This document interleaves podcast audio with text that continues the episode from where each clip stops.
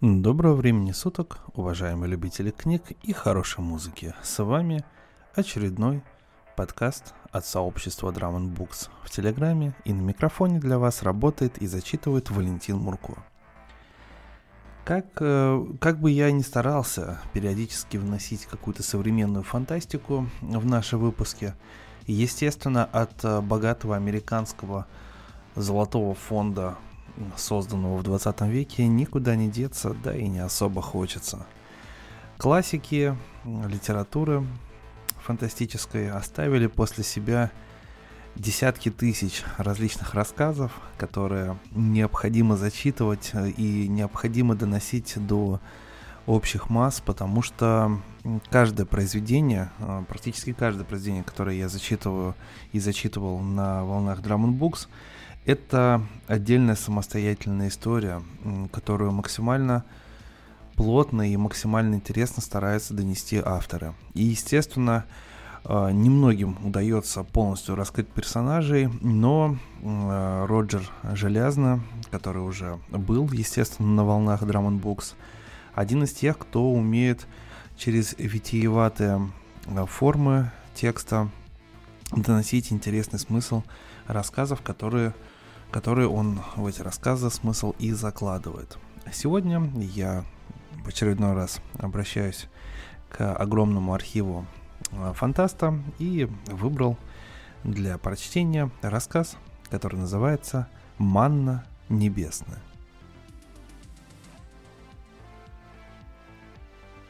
Я ничего не чувствовал в этот неудачный полдень, поскольку, как я думаю, мои чувства были притуплены. Был благоуханный солнечный день, и только легкие облака виднелись у линии горизонта. Может быть, меня убаюкали некоторые приятные изменения в заведенном порядке вещей. Это отчасти было отвлечением моих подсознательных ощущений, моей ранней системы оповещения. Этому, я полагаю, содействовало то, что долгое время не было никакой опасности, и я был уверен, что надежно спрятан. Был прелестный солнечный день. В глубине моей конторы было широкое окно, открывавшее вид на океан. Вокруг был обычный беспорядок. Открытые коробки с торчащим упаковочным материалом, различные инструменты, куча тряпок, бутылки с чистящими составами и восстановителями для разных поверхностей. И, конечно, покупки. Некоторые из них еще стояли в упаковочных корзинах и коробках, другие выстроились на моем рабочем столе, который тянулся вдоль всей стены. Ряд нескладных фигур, ожидающих моих рук. Окно было открыто, и вентилятор был направлен так, что пары моих химикалий могли быстро удаляться. Доносилось пение птиц, звук далекого автомобильного движения, иногда ветер. Мой кофе остывал так долго на столике за дверью, что стал привлекательным разве что для какого-нибудь вкусового мазохиста. Я поставил его утром и не вспомнил о нем, пока мой взгляд случайно не натолкнулся на него. Я работал во время перерывов, день был очень стоящий. Действительно важная часть работы закончена. Теперь время отдыха, праздника, наслаждения всем тем, что найдено. Я взял чашку с остывшим кофе. Почему бы нет? Несколько слов, простой жест. Я попробовал глоток ледяного шампанского. Замечательно. Затем я подошел к телефону, чтобы позвонить Элайне. Этот день стоил большего праздника, нежели чашка кофе, которую я держал. Когда моя рука была готова коснуться телефонной трубки, раздался звонок. Я поднял трубку. Алло? Ничего. Алло? Опять ничего, нет. Кое-что. Нечто таинственное на фоне случайного шума. «Говорите, или положите трубку», — сказал я. Неузнаваемый голос, идущий из глубины горла, произнес.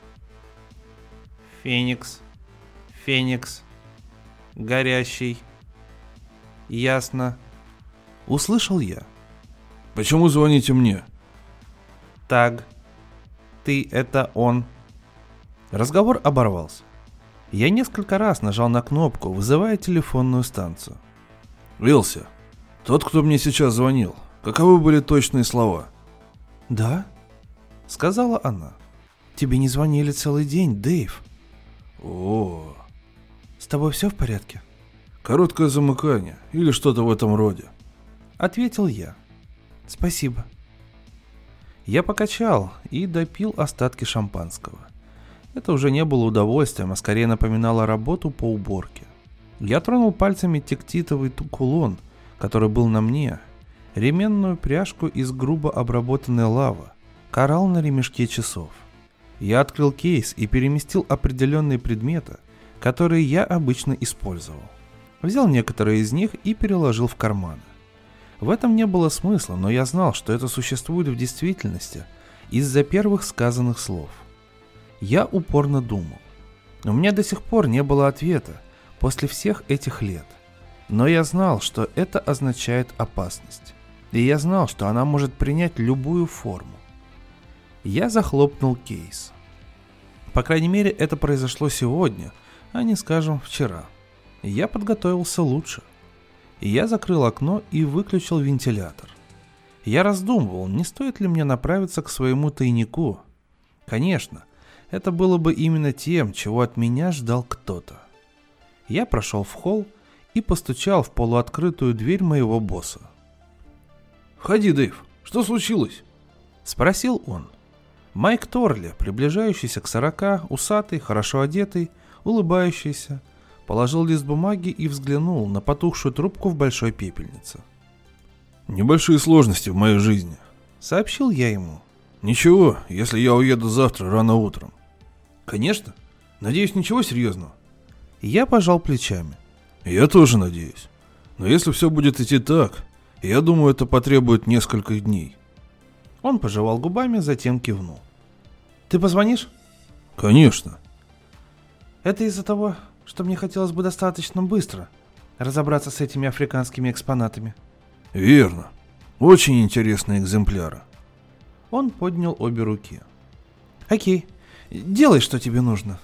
«Спасибо». Я повернулся, чтобы выйти, но тут вспомнил. «Еще одно», — сказал я. «Да». «Кто-нибудь что-нибудь спрашивал обо мне?» Он начал отрицательно качать головой, затем остановился. «Никто, если не считать этого репортера». «Какого репортера?» «Парня, который звонил день тому назад, делая репортаж о наших новых поступлениях. Твое имя, конечно, упоминалось, и он задал несколько общих вопросов. Обычных, типа того, как долго ты работаешь здесь, откуда ты, ну ты знаешь». «Как его имя?» «Вольфганг или Вальфорд, что-то в этом духе». «Какая газета?» «Таймс». Я кивнул. «Окей, до скорого». «Будь осмотрительней». Я воспользовался платным телефоном в вестибюле, чтобы позвонить в газету. Конечно, среди работающих там не было никого по имени Вольфганг или Вальфорд, или похожих на них. Никаких статей на эту тему. Я обдумывал, не позвонить ли мне в другую газету, на тот случай, если Майк ошибся, когда меня похлопали по плечу. Должно быть, я повернулся слишком быстро, и выражение моего лица несколько отличалось от того, что ожидалось, так как ее улыбка исчезла, и на лице отразился испуг. «Элайна, ты меня испугала, я не ожидал». Улыбка вернулась на ее лицо. «Ты ужасно нервный, Дэйв. Что случилось?» «Проверяю, не готовы ли мои вещи в химчистке. Никак не думал, что это могла быть ты». «Я знаю. Очень мило с моей стороны, не правда ли? Такой замечательный день, что я решила пораньше освободиться и напомнить тебе, что у нас сегодня некая дата». Мои мозги крутились, даже когда я положил руки ей на плечи и повернул ее по направлению к двери. Насколько опасно для нее может быть, если я проведу с ней несколько часов при ясном дневном свете? Я собирался пойти поесть что-нибудь, однако мне нужно было быть настороже. Ее присутствие могло бы усыпить внимание того, кто за мной наблюдает, и оставить его при мысли, что если я не принял звонок всерьез, значит я не тот, кому он предназначен. Подумав так, я понял, что жажду чего-нибудь общества, и так как мой внезапный отъезд стал необходимым, я был не против ее компании. «Да, великолепная идея. Давай возьмем мою машину». «Ты не должен где-нибудь отметиться или что-нибудь в этом роде?» «Я уже сделал это. У меня было такое же чувство, как и у тебя. Я собирался позвонить тебе после того, как зайду в химчистку. Там еще не готово». Добавил я, и мои мозги продолжали работать. Немного здесь, немного там. и я не чувствовал, что за нами следят. «Я знаю хороший маленький ресторан в 40 милях отсюда. Бездна воздуха, прекрасные рыбные блюда», — сказал я, когда мы спускались по парадной лестнице. «Это может быть замечательно». Мы направились к автостоянке рядом с музеем. «Там рядом, у меня коттедж на берегу». «Ты никогда не говорил о нем». «Я редко там бываю». «Почему? Звучит очень заманчиво». «Это несколько в стороне дороги». «Зачем же ты купил его?» «Мне он достался по наследству». Я замолчал в 100 шагах от моей машины и сунул руку в карман. «Смотри». Двигатель завелся, машина задрожала. «Как?» «Маленький микроволновый передатчик. Я могу завести ее, не садясь». «Ты опасаешься бомбы?» Я покачал головой. «Это должно интриговать. Ты знаешь, как я люблю всякие штучки». Конечно, я хотел проверить возможность бомбы. Это естественная реакция любого в моем положении. К счастью, я убедил ее в моем пристрастии ко всяким штучкам еще в самом начале знакомства, на случай непредвиденных обстоятельств вроде этого. Конечно, в моем кармане не было микроволнового передатчика, просто еще один инструмент. Мы двинулись вперед, я открыл дверцы, и мы уселись. Я внимательно наблюдал, пока мы ехали. Ничего, никого, кто мог бы преследовать нас. Хотя, так это ты. Гамбит. Предполагалось, что я потеряю голову и побегу? Предполагалось, что я попытаюсь атаковать? Если так, что? Как? Собирался ли я бежать, сломя голову? В глубине моего мозга я увидел, что возможность побега начинала приобретать очертания. Как долго это длилось? Годы. Побег, новая индивидуальность, длинная череда почти нормального существования. Нападение, снова побег, все сначала. Если бы у меня хоть была идея, кто это, я мог бы атаковать. Хотя, не знаю, я должен был избегать компании всех моих приятелей, единственных, кто мог бы дать мне ключ к разгадке. «Ты выглядишь больным от этих дум, Дэйв. Это не может быть из-за химчистки, не так ли?» Я улыбнулся ей. «Все дела. Вещи, от которых мне хотелось бы быть подальше. Спасибо, что напомнила мне». Я включил радио и нашел какую-то музыку. Как только мы выехали за город, я начал расслабляться. Когда мы достигли дороги, ведущей вдоль берега, и она еще сузилась, стало понятно, что нас никто не преследует. Некоторое время мы двигались вверх, а затем спустились. У меня начало покалывать в ладонях, когда я наткнулся на полосу тумана в очередной низине. Развеселившись, я впитывал его энергию. Потом я принялся рассуждать об африканских находках, об их мировом значении. На время я забыл свои проблемы. Это продолжалось, вероятно, около 20 минут до передачи новостей. До этого я был весь очарование, теплота и нежность. Я мог наблюдать, как Элайна тоже начала радоваться. Это была обратная связь. Я чувствовал даже лучше. Вдруг...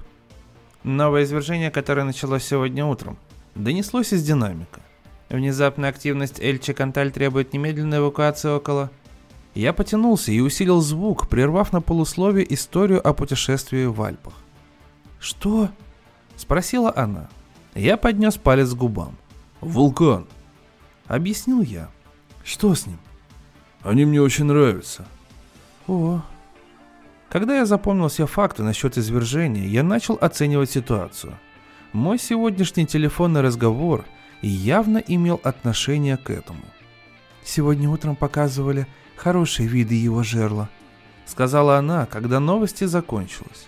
«Я не видел, но я видел, как это происходит раньше, когда меня здесь не было». «Ты посещал вулканы?» «Да, когда они извергаются». «Ну, это действительно странное хобби, и ты никогда прежде не говорил об этом. Сколько же вулканов ты посетил?» «Большинство из них», — ответил я, не слушая дальше. Линия вызова приобретала очертания. В этой связи я осознал, что на этот раз я не собираюсь бежать. «Большинство из них? Я где-то читала, что их около сотни, причем некоторые находятся в труднодоступных местах, как Эребус». «Я был на Эребусе». И тут я понял, что я говорю. «Во сне». Закончил я. «Маленькая шутка». Я засмеялся, но она лишь слегка улыбнулась. Хотя это не имело значения. Она не могла бы повредить мне. Очень немногие могли бы. Я был готов уже порвать с ней как-нибудь. После ночи я должен забыть ее, мы не должны больше встречаться. Хотя я по своей природе мягок, то, что происходило со мной, было вне сантиментов. Я не хотел причинять ей вред. Легче легкого сделать так, чтобы она забыла. Серьезно, я действительно нахожу определенные стороны геофизики очаровательными. Одно время я занималась астрономией. Я могу понять. Действительно, астрономией. Ты никогда не говорила мне об этом. Неужели? Я начал обдумывать положение. Разговор тек самопроизвольно. После того, как мы проведем ночь, я хотел бы отправиться. Я хотел бы направиться в Вилья-Эрмосу. Мой противник будет ждать, в этом я был уверен. Так, это ты. Это твой шанс, приходи и найди меня, если ты не боишься. Конечно, я боялся. Но я слишком долго убегал. Я должен буду пойти, покончить с этим для своего спокойствия. Кто знает, когда у меня будет другая возможность. Я достиг положения, которое было хуже риска выяснить, кто это, чтобы иметь шанс отомстить. Все приготовления я сделаю позже, в коттедже, когда она будет спать. Да. У тебя есть пляж? Спросила она. Да. Насколько уединенный? Очень. Почему ты об этом спрашиваешь? Было бы замечательно поплавать перед обедом. Мы остановились у ресторана, забронировали столик, затем поехали дальше и сделали это. Вода была изумительна. День перешел в прекрасный вечер. Мы сидели за моим любимым столиком, стоявшим в патио, с видом на горы. В воздухе разливался аромат цветов. Ветерок подул вовремя. То же самое можно было сказать об омаре и шампанском. Внутри ресторана тихо звучала прекрасная музыка. За кофе я обнаружил ее руку под моей. Я улыбнулся. Она улыбнулась в ответ. «Как ты это делаешь, Дэйв?» «Что?» «Гипнотизируешь меня». «Природное обаяние, я полагаю», — ответил я, смеясь. «Это не то, что я имею в виду». «Что? Повтори». «Ты даже не заметил, что я больше не курю». «Да, правильно, поздравляю. Как долго это продолжается?» «Пару недель. Я ходила к гипнотизеру». «О, неужели?» «Да, я оказалась настолько восприимчивым субъектом, что он не мог поверить, что я никогда не испытывала гипноза. Так он прощупал немного вокруг и получил описание тебя, приказывающего мне кое-что забыть». «Да ну?» «Да, в самом деле. Хочешь узнать, что я помню теперь из того, что прежде не помнила?» «Расскажи». «Почти несчастный случай. Поздно ночью, примерно месяц назад. Другая машина даже не замедлила ход перед светофором. Твоя поднялась в воздух. Потом я помню, как мы стоим на обочине, и ты приказываешь мне забыть.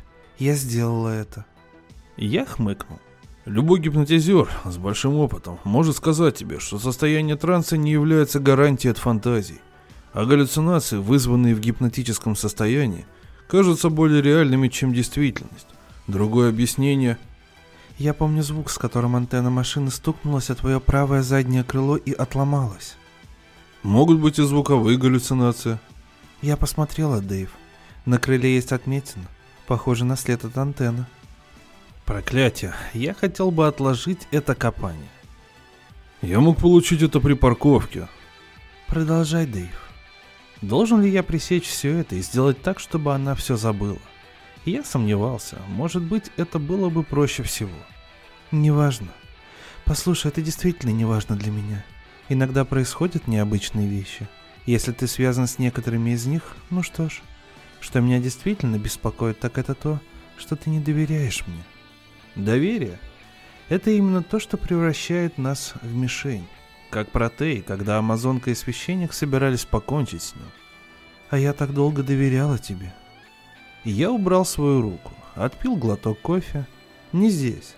Мне хотелось бы позднее немного повернуть ее мозг, внедрить нечто, что заставило бы ее в будущем держаться подальше от гипнотизеров. «Хорошо, я думаю, ты права. Но это длинная история. Я расскажу ее, когда мы вернемся в коттедж». Ее рука нашла мою, и я встретил ее глаза. «Спасибо», — сказала она. Мы ехали назад под безлунным небом, усыпанным звездами. Это была немощеная дорога, ныряющая в низины, поднимающаяся, петляющая среди густого кустарника. Жужжание насекомых проникало через открытые окна вместе с соленым запахом моря. На мгновение, только на одно мгновение я подумал, что ощущаю странный звон в ушах, но это могло быть из-за ночи и шампанского, и больше не приходило. Чуть позже мы подъехали к дому, остановились и вылезли из машины. Я молча отключил мою невидимую охрану. Мы подошли к дому, я открыл дверь и включил свет. «У тебя никогда не было неприятностей здесь?» – спросила она. «Что ты имеешь в виду?» «Людей, которые взламывают двери, переворачивают все вверх дном, все рушат». «Нет». «Почему нет?» «Наверное, удача». «В самом деле?» «Ну, все это защищено очень специфическим способом. Это также часть истории. Подожди, пока я приготовлю кофе». Я прошел на кухню, достал кофейник, засыпал кофе, налил воды и поставил на огонь.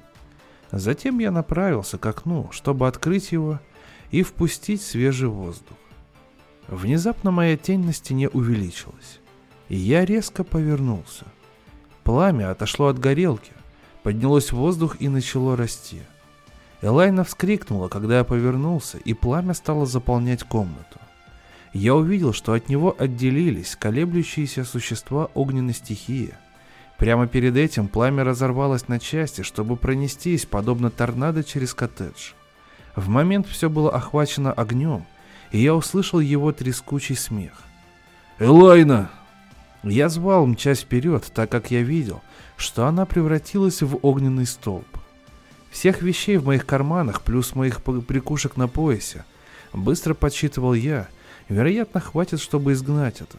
Конечно, энергия запасалась ранее, ожидая момента, когда она могла бы быть использована разными способами. Я произнес слова, которые могли бы изнасиловать энергетические объекты, и освободил силу. Затем я провел изгнание. Пламя улетучилось мгновенно, но не дым и запах. А Элайна лежала всхлипывая. Одежда и кожа обуглились, конечности конвульсивно сведены. Все открытые участки тела были темными и чешуйчатыми, и кровь начинала проступать через трещины на коже. Я выругался, когда восстанавливал охрану. Я создал ее, чтобы защитить место, когда меня нет. Я никогда не пользовался ею, когда был внутри. А надо бы. Кто бы ни сделал это, он, вероятно, находился поблизости. Мой тайник находился в подвале, в приблизительно 20 футах под коттеджем. Достаточно близко для меня, чтобы использовать множество энергетических вещей, даже не выходя за ними. Я мог бы освободить их энергию, как я только что поступил с тем, что у меня было. Я мог бы использовать ее против моего неприятеля. Да, это был шанс, которого я ждал. Я бросился к моему кейсу и открыл его. Мне нужна была энергия, чтобы добраться до энергии и пользоваться ею. И манна из артефактов, которую я добыл, была запасена в моих собственных устройствах. Я достиг жезла и сферы. «Наконец, мой враг, ты сейчас получишь. Будешь знать, как нападать на меня». Элайна стонала. Я выругался на себя за слабость. Если мой неприятель проверял меня, чтобы определить, не стал ли я слабее, он мог бы получить утвердительный ответ. Она не была посторонней, она сказала, что доверяет мне. Я должен сделать это. Я начал заклинание, которое должно было опустошить большинство моих силовых объектов, чтобы восстановить ее здоровье. Это заняло почти час. Я погрузил ее в сон. Я остановил кровотечение. Я наблюдал, как образуются новые ткани. Я вымыл ее и одел в спортивную рубашку и закатанные слаксы, которые я достал из прикроватного шкафчика, до которого не добралось пламя. Я дал ей поспать подольше, пока я все прибирал, открыл окна и начал готовить кофе. Наконец, я стоял рядом со старым креслом, сейчас покрытым пледом, в которое я ее положил. Если я сделал нечто хорошее и благородное, то почему я себя так глупо чувствую? Вероятно, из-за того, что это было не в моем стиле. Я наконец-то убедился, что не совсем стал рабом рассудка, хотя все во мне возмущалось при мысли, сколько манны потрачено на ее выздоровление. Да... Придай хороший вид тому, что сделано. Как? Хороший вопрос. Я мог бы удалить из ее мозга память о том, что произошло, и внедрить какую-нибудь подходящую историю о том, что произошло. Утечка газа, например, и возможно, что она поверит этому. Я мог бы так сделать. Наверное, это самое лучшее для меня. Мое негодование внезапно улетучилось, заменившись чем другим, когда я понял, что я не хочу поступать так. Что я хотел, так это конца моего одиночества. Она доверяла мне. Я чувствовал, что я мог бы доверять ей. Мне нужен был кто-то, с кем бы я мог поговорить. Когда она открыла глаза, я передал ей чашку кофе. «Привет», — сказал я. Она уставилась на меня, затем медленно повернула голову и посмотрела на все еще заметное опустошение комнаты. Ее руки начали дрожать. Но она поставила чашку на маленький стол самостоятельно и не позволила мне взять ее из рук. Затем осмотрела свои руки, ощупала лицо. «Все в порядке». «Каким образом?» «Это та же история. Ты видела ее начало». «Что это было?» «Это часть ее». «Хорошо», — сказала она, беря чашку более уверенно и отпивая глоток. «Послушаем ее». «Я волшебник. Прямой потомок древних магов Атлантида». Я остановился. Я ожидал вскрика или возражения. Ничего не было. «Меня научили всему родители. Давным-давно. Основой всего является манна, вид энергии, находящийся во многих предметах и местах. Когда-то мир был переполнен ею. Она была основой целой цивилизации. Но с ней произошло то, что и с другими природными ресурсами. Однажды она исчерпалась, и магия ушла. Большая часть ее, Атлантида, затонула. Творения магии захерели и погибли. Изменилась сама структура мира, приведя к тому, что он кажется гораздо старше, чем есть на самом деле. Старые боги ушли. Волшебники, те из них, кто манипулировал манной для магии, оказались не у дел. Вслед за этим последовали настоящие темные века, прежде чем началась та цивилизация, о которой мы знаем из исторических книг». «Эта ушедшая цивилизация не оставила никаких записей о себе?» «Вместе с уходом произошли изменения. Записи были переписаны на натурально выглядевшие камни и окаменелости, были рассеяны, скрыты при наступлении морей». «Допустим, что все это так», — сказала она, отпивая кофе. «Но если энергия ушла, если здесь ничего не осталось, как можешь ты быть волшебником?» «Но она ушла не вся. Имеются небольшие источники для выживания. Есть некоторые новые источники и...» «И вы боретесь за них? Те из вас, кто остался?» «Ну, не совсем так. Нас не так уж и много. Мы удерживаем наше число на постоянном уровне, так что никто не голоден». «Голоден?» «Фигура речи.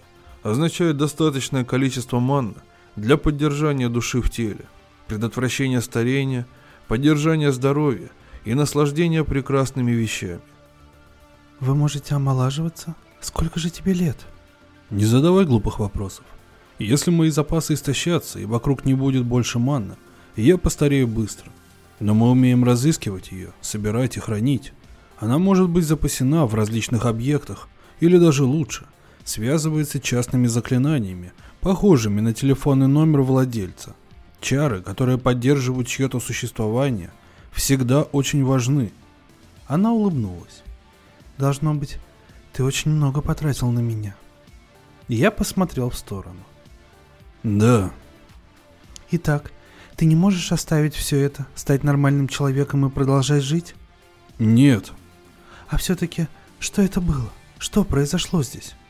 «Мой враг напал на меня. Мы выжили». Она сделала большой глоток, откинулась назад и закрыла глаза. «Может ли это произойти снова?» «Вероятно, если я позволю это». «Что ты имеешь в виду?»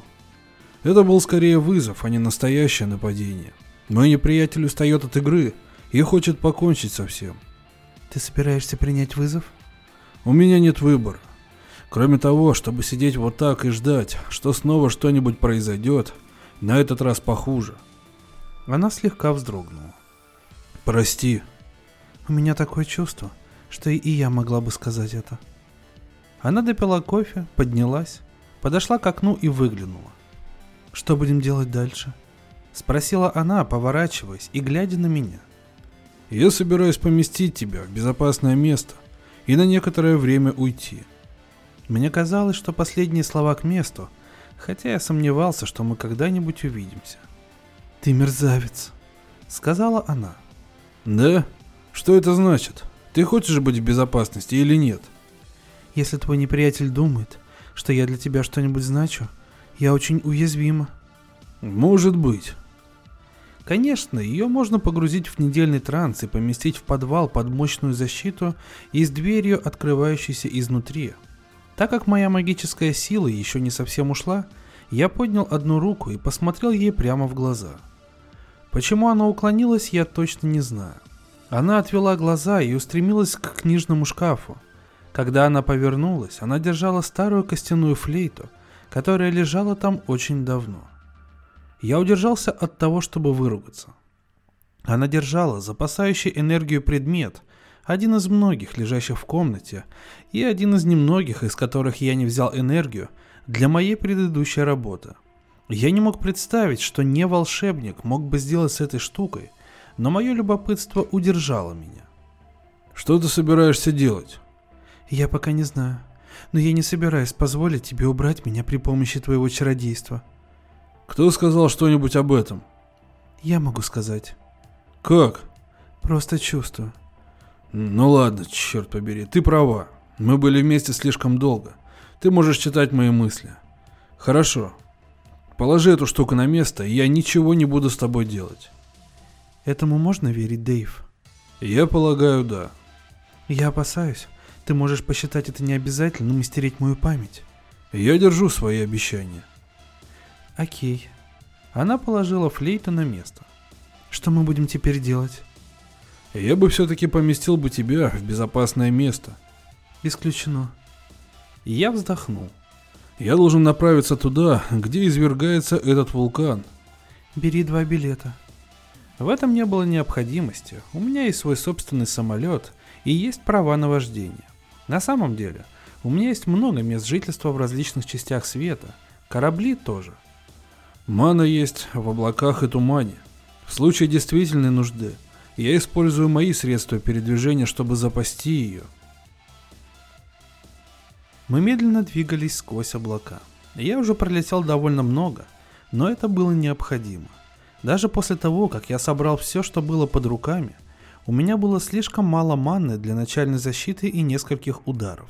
Мне нужно было набрать еще немного. Дальше это не будет иметь значения. Мой противник и я можем подключиться к одному и тому же источнику. Все, что требуется, так это достичь его. Итак, я долго кружил в тумане, собирая манну. Я концентрировал ее в защитном заклинании. «Что произойдет, когда она вся исчезает?» — спросила она, когда я делал вираж и поднимался для последнего захода перед тем, чтобы двинуться на юго-восток. «Что?» «Манна, вы все исчезнете?» Я хохотнул. «Этого не может быть. Ни с кем из нас. Сколько тонн метеоритов, как ты думаешь, падают на Землю каждый день? Они увеличивают фоновый уровень почти непрерывно, и большинство из них падают в океаны, тем самым обогащаются берега. Именно поэтому я люблю быть у моря. Покрытые туманами вершины гор аккумулируют ее. Это тоже хорошие места для пополнения запасов. Всегда образуются новые облака. Смысл нашей жизни больше, чем простое выживание. Мы ожидаем, когда ее количество достигнет уровня, на котором она будет действовать и образовывать большие поля. Тогда мы бы перестали зависеть от запасающих заклинаний и аккумуляторов манны, так как она была бы везде. И магия была бы снова возможна везде». «Тогда вы истощите ее снова и очутитесь в прежнем положении?» «Вполне возможно. Если мы ничему не научились, это может произойти. Мы войдем в новый золотой век, будем зависеть от нее, забудем свое прежнее умение, снова исчерпаем ее и придем к следующему темному времени. До тех пор...» «До тех пор как?» «До тех пор, пока те из нас, кто существовал с этим, кое-что не обнаружат. Нам нужно знать скорость расходования манны и ее круговорот. Мы должны сохранить технологию тех вещей, при помощи которых манна использовалась в последнее время. Наши опыты в этом столетии с физическими источниками манны также очень полезны. Но есть и надежда, что некоторые космические области могут быть более богатыми манной или иметь другие факторы, которые увеличат ее аккумуляцию. Именно поэтому мы ожидаем развития программы исследования пространства, чтобы достичь других миров, богатых тем, в чем мы нуждаемся. Звучит так, будто вы все уже разработали. У нас было много времени, чтобы подумать над этим. А какой могла бы быть ваша связь с теми, кто не верит в магию? Благотворной. Мы все считаем это полезным. Ты говоришь о себе или о других также? Большинство других должны чувствовать то же самое. Ты говорил, что ты некоторое время не общался с ними? Да, но... Она покачала головой и отвернулась поглядеть на туман. Что-то еще, о чем надо беспокоиться. У меня не было возможности найти хорошую посадочную площадку, поэтому я выбрал более-менее ровное место и приземлился. Мы вылезли из машины и начали двигаться к скалистому, дымящемуся кратеру на горизонте. Мы никогда не дойдем до него. Ты права, хотя я это и не планировал. Если время выбрано правильно, кое-что еще себя проявит. Что ты имеешь в виду? Ожидай и наблюдай. Мы прошли несколько миль, никого не встретив. Дорога была теплой и пыльной, с внезапными колебаниями земли. Короче, я почувствовал движение манны и набрал ее. «Возьми меня за руку», — сказал я. Я произнес слова, нужные для того, чтобы мы могли лететь в нескольких футов над скалистой местностью. Мы заскользили по воздуху, и энергия вокруг нас увеличивалась по мере того, как мы приближались к своей цели. Я использовал ее, произнося заклинания, увеличивающие нашу скорость, воздвигающие вокруг нас защитные поля, предохраняющие нас от жары и падающих обломков. Небо потемнело от пепла и дыма задолго до того, как мы начали подъем. Вначале уклон был небольшим, но резко возрастал по мере того, как мы двигались вперед. Я применял разнообразные заклинания, открывающие и закрывающие, связывая манну словом и жестом. «Двигайся, двигайся и соприкоснись с кем-нибудь», — бормотал я, когда видимый мир появлялся и исчезал в клубящихся облаках. Мы попали в зону, где чуть не задохнулись, если бы не защитное поле. Шум становился все сильнее. Вне поля, наверное, было достаточно жарко. Когда наконец мы добрались до края, темные массы поднимались за нами, и молнии прорезывали облака. Впереди и ниже раскаленные массы бурлили и перемешивались посреди взрывов. «Все в порядке», — крикнул я. «Я заряжу все вещи, которые я принес, и запасу еще больше манны в целой библиотеке заклинаний. Устраивайся поудобнее». «Ага», — сказала она, облизывая губы и смотря вниз. «Я так и сделаю. А как насчет твоего врага?» «Никого не было видно, и здесь слишком много свободной манны. Я буду настороже и приму в расчет ситуацию. Ты тоже наблюдай». «Ладно. Это безопасно?» «Так же, как лос-анджелесское дорожное движение». «Грандиозно. Настоящий комфорт», — заметила она, когда громадная скала обрушилась позади нас. Мы разделились позже. Я оставил ее внутри ее собственного защитного поля, прислонившуюся к выступу скалы, и двинулся вправо, чтобы проделать ритуал, который требовал большей свободы движений. Тут сноп искр возник в воздухе передо мной. В этом не было ничего необычного, пока я не понял, что он висит в воздухе необычно долго. Через некоторое время он стал рассеиваться. «Феникс, Феникс, горящий ясно!» Слова гудели, перекрывая адский шум. «Кто меня зовет?» — спросил я. «У кого есть сильнейшая причина причинить тебе вред?» «Если бы я знал, я бы не спрашивал». «Тогда поищи ответ в аду». Стена пламени ринулась навстречу мне. Я произнес слова, усилившие мою защиту. Даже так я покачнулся в моем защитном шаре, когда он ударил. Как я мог видеть, ответный удар был очень непростым делом. «Хорошо, до смерти!» — закричал я, нанося удар по тому месту, где кружились искры. Хотя я отвернулся и прикрыл глаза от яркого света, я чувствовал его присутствие кожей. Мой энергетический шар продолжал качаться, когда я прищурился и посмотрел вперед.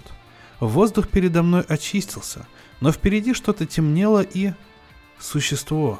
Грубая человекообразная форма из полузастывшей лавы обхватила пространство своими руками так близко ко мне, как могло, и сжимало его.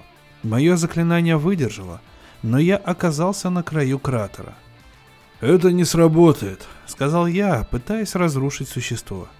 «Черт тебя побери!» — донесся голос далеко сверху. Я быстро понял, что это лавовое существо защищено от простых заклинаний. Отлично, теперь он швыряет меня вниз. Я мог бы взлететь. Феникс может подняться снова. Я перевалился через край кратера и начал падать. Однако здесь была проблема, и очень сложная. Расплавленное творение сжимало мой защитный пузырь. Магия есть магия, а наука есть наука. Но здесь есть соответствие. Чем большую массу вы хотите сдвинуть, тем больше манны вы должны потратить. Итак, перевалившись через край, я падал в огненную яму, несмотря на левитирующие заклинания, которое могло бы поднять меня при других обстоятельствах. Я немедленно начал творить другое заклинание, которое должно было придать мне добавочную плавучесть. Но когда я окончил, я увидел, что мне что-то мешает. Другое заклинание, которое поддерживало увеличение массы моей ноши, когда мы упали. За исключением небольшой области между моими ступнями, через которую я видел бурлящее озеро огня, я был полностью окружен текущей массой. Я мог подумать о единственном выходе, который у меня оставался, но я не знал, хватит ли у меня времени. Я начал заклинание, которое могло бы превратить меня в искрящийся вихрь, подобный тому, каким был мой противник. Когда я закончил его, я снял мое защитное заклинание и потек. Скользя по искажаемой жаром поверхности лавы, я проскочил мимо тяжеловесного существа и уже поднимался с возрастающей скоростью, подталкиваемой волнами жара, когда оно ударило по поверхности лавы и исчезло. Я добавил собственной энергии и двинулся вверх через клубы дыма и пара, мимо вспышек лавовых ядер. Я придал вид птицы моим светящимся вихрем, я упивался манной, я испустил длинный, идущий изнутри возрастающий крик. Я распростер крылья по силовым линиям, ища моего противника, как только я достиг края кратера. Никого. Я устремился вперед и назад и описал круг. Его, ее не было. «Я здесь!» — закричал я. «Покажись мне!» Но никто не ответил, кроме новых взрывов лавы внизу. «Приходи, я жду!» — закричал я. Потом я поискал Элайну, но ее не оказалось на том месте, где я ее оставил. Мой враг либо уничтожил ее, либо убрал прочь. Я громогласно выругался и закрутился в громадный вихрь, поднимающийся башню света. Затем я направился вверх, покидая землю, и этот горящий прыщ остался далеко внизу. Как долго я несся вне себя от гнева, я не могу сказать. Я знаю, что я облетел мир несколько раз, прежде чем способность к трезвому рассуждению вернулась ко мне, и я достаточно остыл для того, чтобы составить что-то напоминающее план. Очевидно, это был кто-то из моих приятелей, кто пытался убить меня, и он забрал у меня Элайну. Я избегал контактов с подобными мне слишком долго. Теперь я знаю, что должен разыскать их, несмотря на риск, чтобы получить сведения, которые мне нужны для самосохранения. Для мщения. Я начал снижаться, когда я находился над Средним Востоком. Аравия, да, нефтяные поля, места богатого, дорогого загрязнителя, изливающие потоки манны из земли. Дом того, кого зовут Дервиш. Приняв свою форму феникса, я летел от поля к полю, похожий на пчелу, пробуя, используя энергию для усиления заклинания, которое сейчас действовало. Ища. 3 дня я искал, проносясь над лишенными растительности ландшафтами, посещая поле за полем. Это было похоже на серию шведских столов. Так легко было бы использовать манну для того, чтобы изменить местность. Но, конечно, это была бы во многих отношениях бесполезная трата. Итак, на 3-й день вечером, низко скользя над мерцающими песками, я ощутил, что поблизости находится то, что я ищу. Физически нефтяное поле ничем не отличалось от других. Но мои чувства подсказали мне, что здесь что-то не так. Уровень манны был намного ниже, чем в других местах. и это был признак того, что в этих местах действует кто-то из нас. Я продолжил более тщательный поиск, определил широту, начал кружить. Да, это то, что я ищу. Это стало ясно, когда я исследовал район. Область с низким содержанием манны описывала грубую окружность вблизи северо-западного угла поля. Ее центр находился вблизи цепи холмов. Он, должно быть, работал в качестве какого-нибудь официального лица здесь, на месторождении. Если так, его обязанности должны быть минимальными, и работа явно служит только прикрытием. Он всегда был достаточно ленивым. Я сделал вираж и стал спускаться по направлению к цели. Как только я направился к ней, я увидел небольшое обваливавшееся строение из необожженной глины, которое стояло почти сливаясь с окружением. Дом сторожа или привратника. Неважно, чем он кажется, я знал, чем это должно быть. Я начал опускаться перед ним. Я отменил прежнее заклинание и снова приобрел человеческую форму. Толкнул старую дверь без замка и вошел внутрь. В хижине было пусто, за исключением нескольких палок в качестве обстановки и множества пыли. Я мог поклясться, что это именно то, что мне надо. Я медленно прошел по комнате, ища какой-нибудь ключ. Вначале я ничего не видел и даже не почувствовал. Память об одном невразумительном варианте одного старого заклинания и о характере Дервиша. Вот что заставило меня повернуться и выйти наружу. Я закрыл дверь и стал вспоминать слова заклинания. Очень трудно было точно вспомнить, как оно должно произноситься. Наконец слова сложились, и я чувствовал, что они падают на место. Паз и шип, ключ и замок. Да, это был ответный отклик. Здесь присутствовало хитроумное приспособление. Я был прав. Когда я закончил, я увидел, что все совершенно изменилось.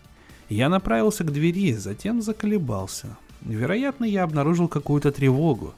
Лучше иметь пару заклинаний на кончиках пальцев, ожидая, по крайней мере, слов пароля. Я пробормотал их и открыл дверь. Мраморная лестница, такая же широкая, как и сам дом, вела вниз. Прекраснейшие драгоценности сияли, как 100-ваттные лампочки с обеих ее сторон. Я прошел вперед и начал спускаться. Запах жасмина, шафрана и сандала донесся до меня. Потом я услышал в отдалении звуки струнных инструментов и флейта. Затем я смог увидеть часть изразцового пола ниже и впереди, и кусок изысканной обстановки. Я наложил на себя заклинание невидимости и продолжал идти. Прежде чем я достиг основания лестницы, я увидел его в длинном зале с колоннами. Он был в дальнем конце, возвышаясь в гнезде из подушек и светлых ковров. Изысканная еда находилась перед ним. Фонтан бормотал в стороне. Юная женщина танцевала поблизости. Я остановился у основания лестницы и осмотрелся. Арки слева и справа, по-видимому, вели в другие покои. За ним находилась пара широких окон с видом на высокий горный пик под очень синим небом, представляющий либо очень хорошую иллюзию, либо растрату множества манны на изменяющее пространство заклинания. Конечно, вокруг было множество манны для возможности экспериментировать, но было явным расточительством. Я рассмотрел самого мужчину. Его внешность совсем не изменилась. Темнокожий, стройный, сухощавый, но склонный к полноте. Я медленно приблизился. Ключи и полудюжины заклинаний были готовы для произнесения и жестов. Когда я был приблизительно в 30 шагах, он с трудом повернулся. Посмотрел в мою сторону. Его ощущение энергии, очевидно, было в хорошем состоянии. Я произнес два слова, одно из которых положило в мою руку невзрачный, но очень мощный дротик. Второе сняло покров невидимости. «Феникс!» — воскликнул он, сидя прямо и глядя на меня. «Я думал, что ты погиб!» Я улыбнулся. «Как давно эта мысль возникла в твоем мозгу?» «Боюсь, я не понимаю». «Один из нас попытался убить меня недалеко от Мехико». Он покачал головой. «Я не был в этой части света уже давно». «Докажи это». «Я не могу. Ты знаешь, что мои люди здесь могут сказать только то, что я им позволю сказать, так что это не поможет. Я не делал этого. но я и не думал о способе подтвердить это. Всегда такие сложности с тем, чтобы продемонстрировать отрицание. Собственно говоря, почему ты меня подозреваешь? Я вздохнул. Так уж получилось. Я подозреваю, или скорее должен подозревать всех. Я выбрал тебя наугад и собираюсь проверить всех. По крайней мере, статистика на моей стороне. Я полагаю, ты прав, черт побери. Он встал, подняв ладони вверх. Мы никогда не были особенно близки. Но мы ведь и не были врагами. У меня совсем нет причины желать тебе вреда. Он перевел взгляд на дротик в моей руке и протянул свою правую руку, все еще держащую бутылку. Ты собираешься так постраховываться, имея дело со всеми нами? Нет. Я думал, что ты мог бы атаковать меня и тем самым доказать свою вину. Это могло бы облегчить жизнь. Я отбросил дротик в доказательство добрых намерений. Я тебе доверяю. Он откинулся назад и поместил бутылку, которую до сих пор держал, на диванную подушку. «Если бы ты убил меня, она бы упала и разбилась. Или, может быть, я мог бы спровоцировать тебя на атаку и вытащить пробку. В бутылке атакующий джин». «Тонкая штучка». «Давай пообедаем вместе со мной. Я хотел бы послушать твою историю. Тот, кто напал на тебя без причины, может однажды напасть и на меня». «Хорошо», — ответил я. Танцовщицу отпустили, с едой было покончено, мы потягивали кофе. Я говорил без перерыва почти час. Я устал, но у меня было заклинание против этого. «Немного странно», — сказал он в конце. «И у тебя нет воспоминаний от того времени, когда все это началось, что ты причинил кому-нибудь вред, оскорбил или обманул кого-нибудь?» «Нет». Я отпил кофе. Итак, это может быть кто-то из них. Священник, Амазонка, Гном, Сирена, Вервольф, Ламия, Леди, Эльф, Ковбой. Да, исключи Ламию. Я полагаю, она умерла. Как? Он пожал плечами, глядя в сторону. Не знаю точно. Вначале был слух, что ты и она ударились вместе. Потом позднее казалось, что вы умерли вместе каким-то образом. Ламия и я? Это глупо. Между нами никогда ничего не было. Он кивнул. Сейчас это выглядит так, будто бы с ней просто что-нибудь случилось. Слух. Кто же его распространил? Ты же знаешь, истории просто возникают. Никогда не знаешь точно, откуда они пошли. Когда ты впервые услышал его? Он задумался, уставясь в пространство. Гном, да. Именно Гном рассказал мне на Звездопаде в этом году. Он не сказал, откуда он знает это. Ничего такого, что я мог бы вспомнить. Окей, я полагаю, что я должен поговорить с Гномом. Он все еще в Южной Африке. Он отрицательно покачал головой, наполняя мою чашку из высокого, элегантно гравированного кофейника. В Корнуоле. Там все еще много сока в этих старых шахтах. Я слегка вздрогнул. Это его дело. У меня начинается клаустрофобия, как только я подумаю об этом. Но если он сможет рассказать мне, кто... Здесь нет врага, похожего на прежнего друга. Если ты бросил своих друзей, так же, как и всех остальных, и стал скрываться, это означает, что ты уже считаешь, что... Да, как бы мне ни претила эта мысль. Я дал этому рациональное объяснение, сказав, что не хочу показывать им свой страх, но... Именно. Ковбой и Вервольф были моими приятелями. А ты долгое время был с Сиреной, не правда ли? Да, но... Она переживала? Вряд ли. Мы расстались с друзьями. Он покачал головой и поднял чашку. Я исчерпал все свои мысли насчет этого дела. Мы допили кофе, затем я встал. Ну, спасибо. Я полагаю, мне пора. Я рад, что пришел к тебе первому. Он поднял бутылку.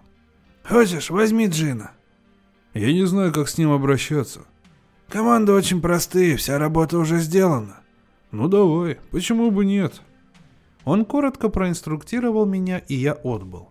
Поднимаясь ввысь над громадным нефтяным полем, я оглянулся на крошечное разрушенное строение.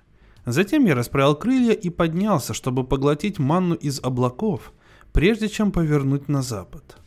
Звездопад, удивлялся я, пока земля и воды проносились подо мной. Звездопад – это большое августовское выпадение метеоритов, сопровождаемое волной манны, называемой звездным ветром, Единственное время в году, когда мы собираемся вместе. Да, именно тогда сплетня была опущена. Прошла только неделя после звездопада, когда меня атаковали в первый раз. Почти убили. Произошло ли что-то в предыдущий звездопад?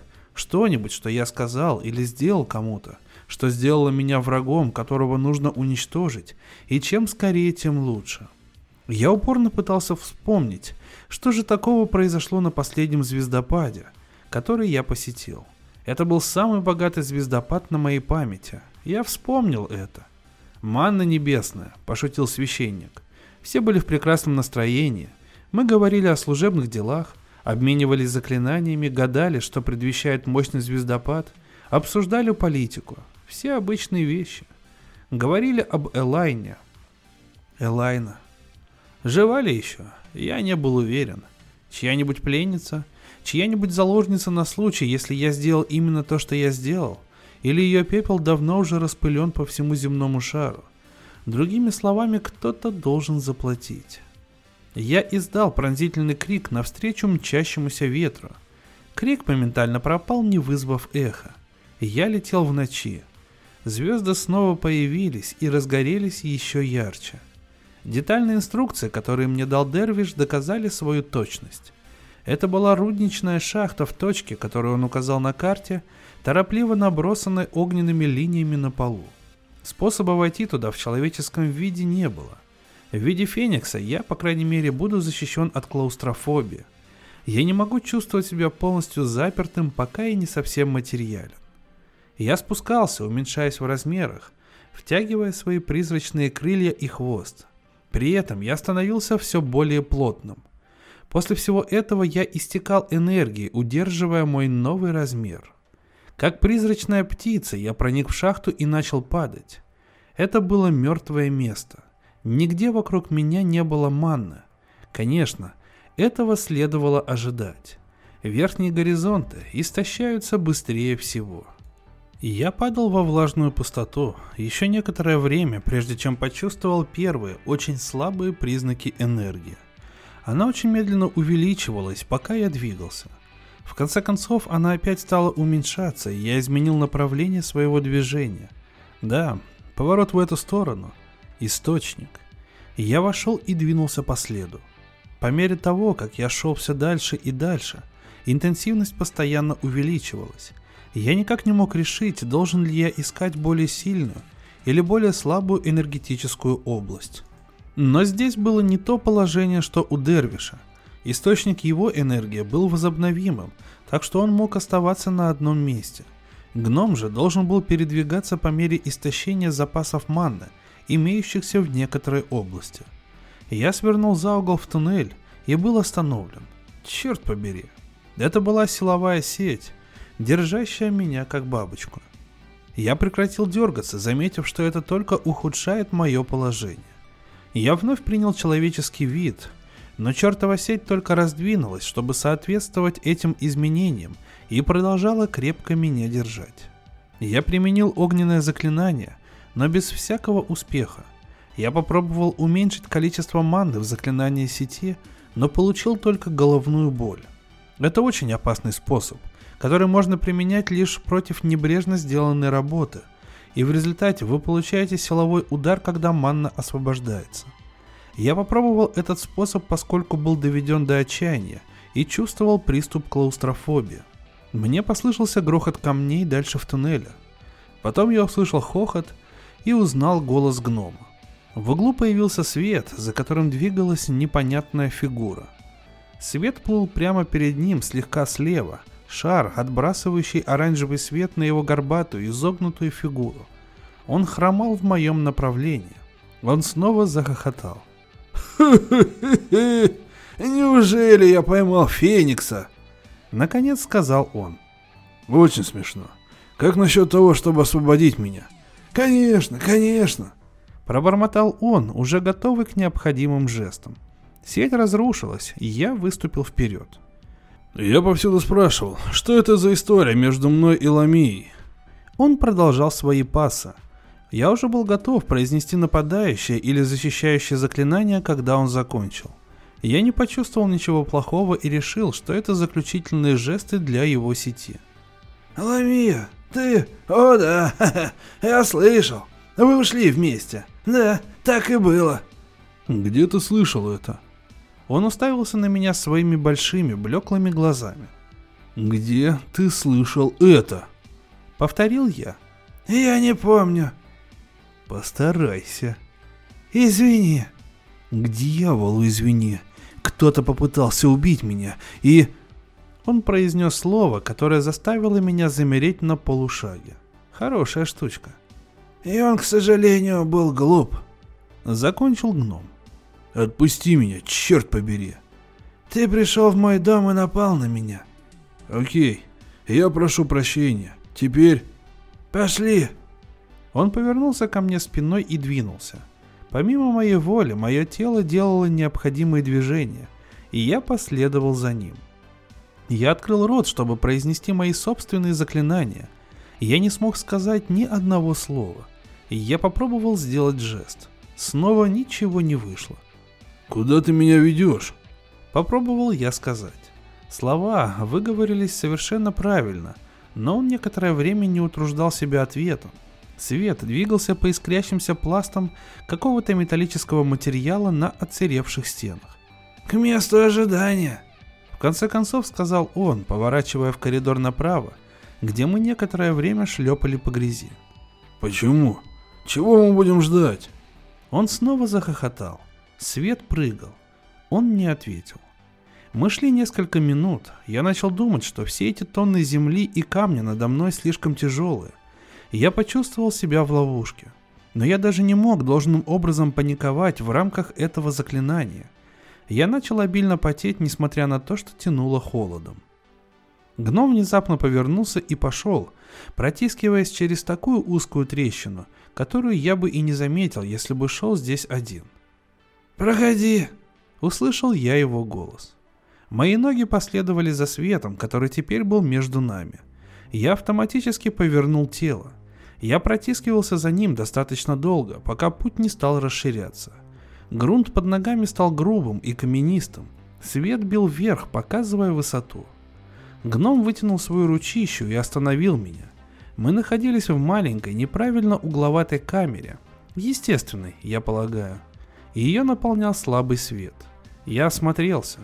У меня не было мысли о том, почему он здесь остановился. Рука гнома двинулась, и он указал. Я проследил его движение, но все еще не мог сказать, на что он пытался указать. Свет продвинулся вперед и затем закачался возле ниши. Углы изменились, тени сместились. Я увидал ее. Это была статуя, откинувшаяся назад женщины, изваянная из каменного угля. Я подошел ближе. Она была очень хорошо выполнена и очень знакома. «Я и не знал, что ты художник». Я начал говорить и внезапно все понял. «Это наше искусство, не разновидность всемирного». Я потянулся, чтобы коснуться темной щеки, и опустил руку. «Это Ламия, не так ли? Это действительно она». «Конечно». «Почему?» «Она должна быть где-то, не правда ли?» «Боюсь, что я не понимаю». Он снова захохотал. «Ты мертвый человек, Феникс, и она тому причина. Я никогда не думал, что у меня будет возможность провести тебя этим путем. Но сейчас, так как ты здесь, все мои проблемы решены. Ты будешь отдыхать несколькими коридорами дальше, в пещере, где совершенно нет манна. Ты будешь ждать, пока я не пошлю за Вервольфом, чтобы он пришел и убил тебя. Он был влюблен в Ламию, ты знаешь. Вы же были друзьями. Я ожидал, что он сделает это раньше, но или он был слишком неуклюж, либо ты слишком удачлив. Скорее всего, и то, и другое». «Итак, за всем этим стоит Вервольф». «Да». «Почему? Почему ты хочешь, чтобы он убил меня?» «Если бы я сам это сделал, это бы плохо выглядело. Я хотел быть уверенным, что кто-нибудь другой будет здесь, когда это произойдет, чтобы мое имя было незапятнанным. В действительности, я покончу с самим Вервольфом, как только он покончит с тобой. Последний мазок совершенного творения». «Что бы я тебе ни сделал, я хотел бы примирения». Гном отрицательно покачал головой. То, что ты сделал, исключает возможность примирения. Не будешь ли ты так добр, чтобы сказать мне, что же я все-таки сделал? Он сделал жест, и я почувствовал толчок, повернувший меня и заставивший меня двигаться обратно по направлению к коридору. Он следовал за мной. Пока мы двигались, он спросил меня. Знаешь ли ты о том, что на каждом звездопаде за последние 10 или 12 лет содержание манны в звездном ветре становится чуть выше? Я уже 10 или 12 лет не посещаю его. Я припоминаю, что он был достаточно высоким в тот последний год. С тех пор, когда мне приходила в голову мысль проверить фоновый уровень, он казался повышенным, да. Общее ощущение таково, что это увеличение будет продолжаться. Похоже, мы входим в область, более богатую манной. Это великолепно, сказал я, снова выходя в коридор. Но как это связано с твоим желанием устранить меня, с твоим похищением Ламии и превращением ее в уголь, твоим натравливанием Вервольфа на меня?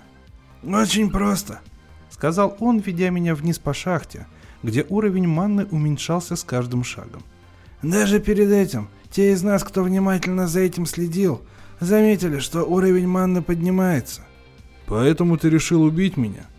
Он подвел меня к зубчатой дыре и показал, что я должен войти туда. У меня не было выбора. Мое тело подчинялось ему. Свет остался снаружи вместе с ним. «Да», — сказал он, указывая мне вглубь пещеры. «Года назад это было неважно. Каждый имел право на свое мнение, как себя вести, но сейчас нет. Магия начинает возвращаться, дурак. Я собираюсь просуществовать достаточно долго, чтобы увидеть, как это случится, чтобы воспользоваться преимуществами этого. Я хотел бы покончить с твоими демократическими сантиментами о том, что такого типа вещи лишь греза.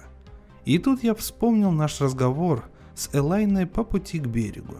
Но знаю то, что я знаю, и видя, как ты относишься к этому, я понял, что ты тот, кто будет против нашего неизбежного лидерства в этом новом мире. Вервольф был другим. Именно поэтому я устроил все так, чтобы он уничтожил тебя, чтобы в ответ быть уничтоженным мной. Другие чувствуют то же самое? Нет. Некоторые, только некоторые похожи на тебя. Ковбой и Вольф.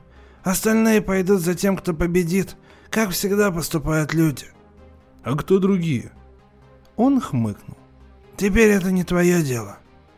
Он сделал знакомый жест и что-то пробормотал. Я почувствовал себя свободным от связывавшего меня заклинания и ринулся вперед. Вход не изменился на вид, но я обо что-то ударился, как будто бы путь был прегражден невидимой дверью. «Я увижу тебя навстречу», — сказал он, медленно удаляясь прочь. «Тем временем постарайся отдохнуть». Я почувствовал, что вот-вот потеряю сознание. Я лег и закрыл лицо руками перед тем, как полностью потерял контроль. Больше я ничего не помню. Сколько я лежал без сознания, не помню. Видимо, достаточно долго для того, чтобы остальные ответили на приглашение. Какую бы причину для встречи он ни предложил, она оказалась достаточной, чтобы привести солдата, друида, амазонку, священника, сирену и снеговика в большой зал где-то под Корнуольскими холмами.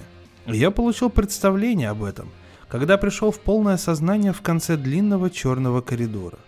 Я сел, протер глаза и прищурился, пытаясь проникнуть через мрак моей клетки.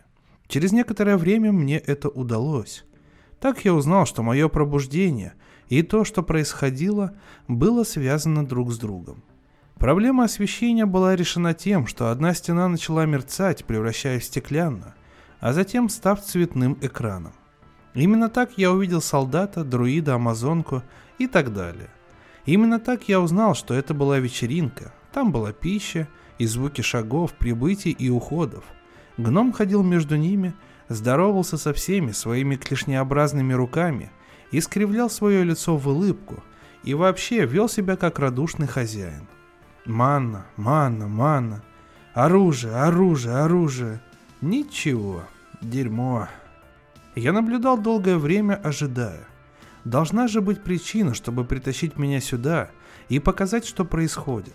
Я видел все знакомые лица, ловил обрывки разговоров, наблюдал за их перемещениями. Ничего особенного. Почему же меня разбудили и заставили смотреть на это? Должно быть, гном сделал это. Когда я заметил, что гном уже в третий раз за это время смотрит в направлении высокой арки главного входа, я понял, что он тоже кого-то ждет. Я осмотрел мою клетку. Как и можно было ожидать, ничего такого, что можно было бы использовать. Когда я ее осматривал, я услышал, что шум усилился, и я повернулся к изображению на стене. Магия росла. Зал должен был быть полным манной. Мои коллеги давали себе волю в прекрасных заклинаниях. Цветы, лица, необыкновенные цветовые переливы, обширные экзотические виды сейчас заполняли экран. Наверное, такое могло быть только в древние времена. Одна капля. Одна капля манны, и я смог бы выбраться отсюда. Бежать или вернуться, или искать немедленно месте, я не могу сказать. Даже если здесь есть только один путь, я должен найти его. Но гном сделал свою работу слишком хорошо. Я не смог найти слабого места в том, что он сделал. Я перестал искать и по другой причине. Гном возвестил прибытие еще одного гостя. Звук и изображение в этот момент пропали. Коридор позади меня начал светиться ярче. Я повернулся в ту сторону. На этот раз мой путь был свободен, и я продолжал двигаться в освещенное место. Что произошло? Какая неизвестная сила как-то разрушила заклинание гнома? С одной стороны, я себя нормально чувствовал, и было бы полной глупостью оставаться на том месте, где он меня оставил. Мне показалось, что это может быть частью более изощренной ловушки или пытки, но пока у меня был некоторый выбор, который сам по себе благо. Я решил, что лучше двигаться назад в том направлении, откуда мы пришли, чем рисковать натолкнуться на это сборище, даже если там полным-полно манны. Лучше вернуться и собрать манну, на которую я могу натолкнуться, в виде защитных заклинаний и послать их всех к чертям. Я прошел, вероятно, шагов 20, прежде чем сформулировал такое решение. Дальше туннель делал странный поворот, который я не запомнил раньше. Я был абсолютно уверен, что мы пришли этим путем, поэтому я двинулся по нему. Становилось светлее. Это позволило мне поспешить. Внезапно возник резкий поворот, которого я вообще не помнил. Я сделал его и вбежал в область пульсирующего белого света, а потом уже не мог остановиться. Меня несло вперед, как будто что-то толкало меня сзади. Я не мог остановиться. Я временно ослеп от яркого света. Затем в моих ушах возник рев. А потом все прошло, и я стоял в том большом зале, где происходила встреча, возникнув из какого-то бокового входа, в то время как голос гнома говорил: «И сюрприз! Наш давно потерянный брат Феникс!» Я повернулся назад, пытаясь войти в тот туннель, откуда я появился, но я наткнулся на что-то твердое. Поворачиваясь, я натыкался только на гладкие каменные стены. «Не смущайся, Феникс. Входи и поздоровайся со своими друзьями», — говорил гном. Это была любопытная шутка, но поверх нее послышался звериный рев, и я увидел своего старого приятеля Вервольфа, стройного и смуглого. Глаза блестят. Возможно, именно того гостя, который прибыл, когда картинка погасла. Я почувствовал панику, и также я почувствовал манну. Но что я мог бы сделать за несколько секунд? Мой взгляд привлекло странное движение в птичьей клетке, на столе, рядом с которым стоял Вервольф. Позы других показывали, что многие из них также повернулись в эту сторону. Все становилось ясным тотчас же. В клетке танцевала обнаженная женская фигура, размером не более ладони. Я узнал одно из заклинаний мучений. Танцовщица не может остановиться. Танец будет продолжаться до смерти, после которой тело может еще какое-то время вращаться. И даже на расстоянии я мог узнать в маленьком создании Элайну.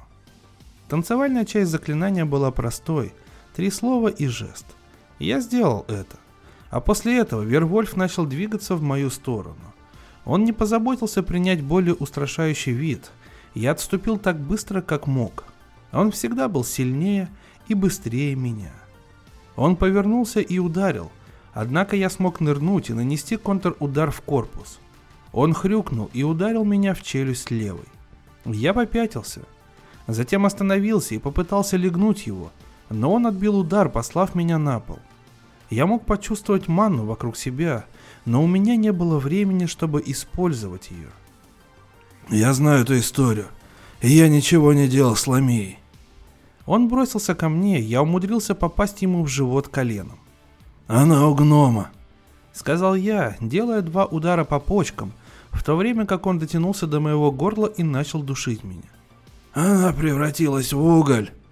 Я еще раз попал по нему, по щеке, прежде чем он опустил голову. «Гном, черт побери!» Пробулькал я. «Это ложь!» Услышал я голос гнома откуда-то поблизости. Комната начала плыть перед моими глазами. Голоса стали реветь, как океан. Странная вещь произошла с моим зрением. Мне показалось, что голова Вервольфа окружена сиянием. Затем она пропала, и я понял, что его схватка ослабела. Я сбросил его руки с моего горла и ударил его 1 раз, в челюсть. Он откатился. Я тоже, но в другом направлении, и приготовился к драке, сначала сидя, затем на коленях, затем сильно наклонившись. Я видел гнома, протянувшего руки в моем направлении, начинающего всем известное смертельное заклинание. Я увидел Вервольфа, медленно вытаскивающего из своей головы обломки клетки и снова начинающего подниматься. Я видел обнаженную, нормальных размеров фигуру Элайны, которая спешила ко мне с исказившимся лицом. Проблема, что делать дальше, была поставлена ударом Вервольфа. Это был молниеносный удар в корпус, так как я перед этим повернулся. Темный предмет выскользнул из-под моей рубашки, немного покачался и упал на пол. Это была небольшая бутылка с джином, которую мне дал Дервиш. Потом, перед тем, как Вервольф ударил меня по лицу, я увидел что-то слабое и белое, плывущее по направлению к его шее. Я забыл, что Элайна была второй Кио из Киокушинкай. Я думаю, что Вервольф и я одновременно грохнулись на пол. От черного к серому и цветному, от невнятного шума к пронзительному крику, я не мог быть без сознания слишком долго. Однако за это время прошли значительные изменения. Во-первых, Элайна похлопывала меня по лицу. «Дэйв, очнись, ты должен остановить его». «Что?» «Этого типа из бутылки».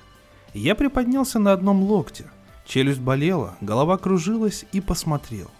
На ближайшей стене и на столе были пятна крови. Все общество было разбито на группы людей, каждый из которых был в разной стадии страха. Некоторые из них делали заклинания, кто-то просто спасался. Амазонка вытащила клинок и держала его перед собой, покусывая нижнюю губу.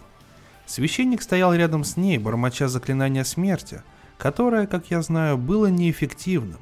Голова гнома была на полу рядом с большой аркой, глаза были открыты и не мигали. Раскаты громоподобного хохота прокатились через зал. Перед Амазонкой и священником стояла обнаженная мужская фигура, почти 10 футов ростом, клубы дыма поднимались от ее кожи, правый кулак был в крови. «Сделай что-нибудь», — сказала Элайна. Я поднялся повыше и произнес слова, которым научил меня Дервиш для того, чтобы подчинить джина моему контролю. Кулак остановился, медленно разжался. Большая лысая голова повернулась ко мне, темные глаза встретились с моими. «Господин?» — мягко сказал он. Я произнес следующие слова, чтобы представиться. Затем я с трудом поднялся на ноги и встал, качаясь. «Назад в бутылку, моя команда!» Он отвел глаза в сторону, его взгляд упал на пол. «Бутылка разбилась, господин», — сказал он. «Ах так, ну ничего». Я прошел к бару и отыскал бутылку Катти Сарк, в которой виски осталось лишь на донышке. Я выпил его. «Можешь воспользоваться этой», — сказал я и добавил слова подталкивания. «Как прикажешь», — ответил он и начал растворяться.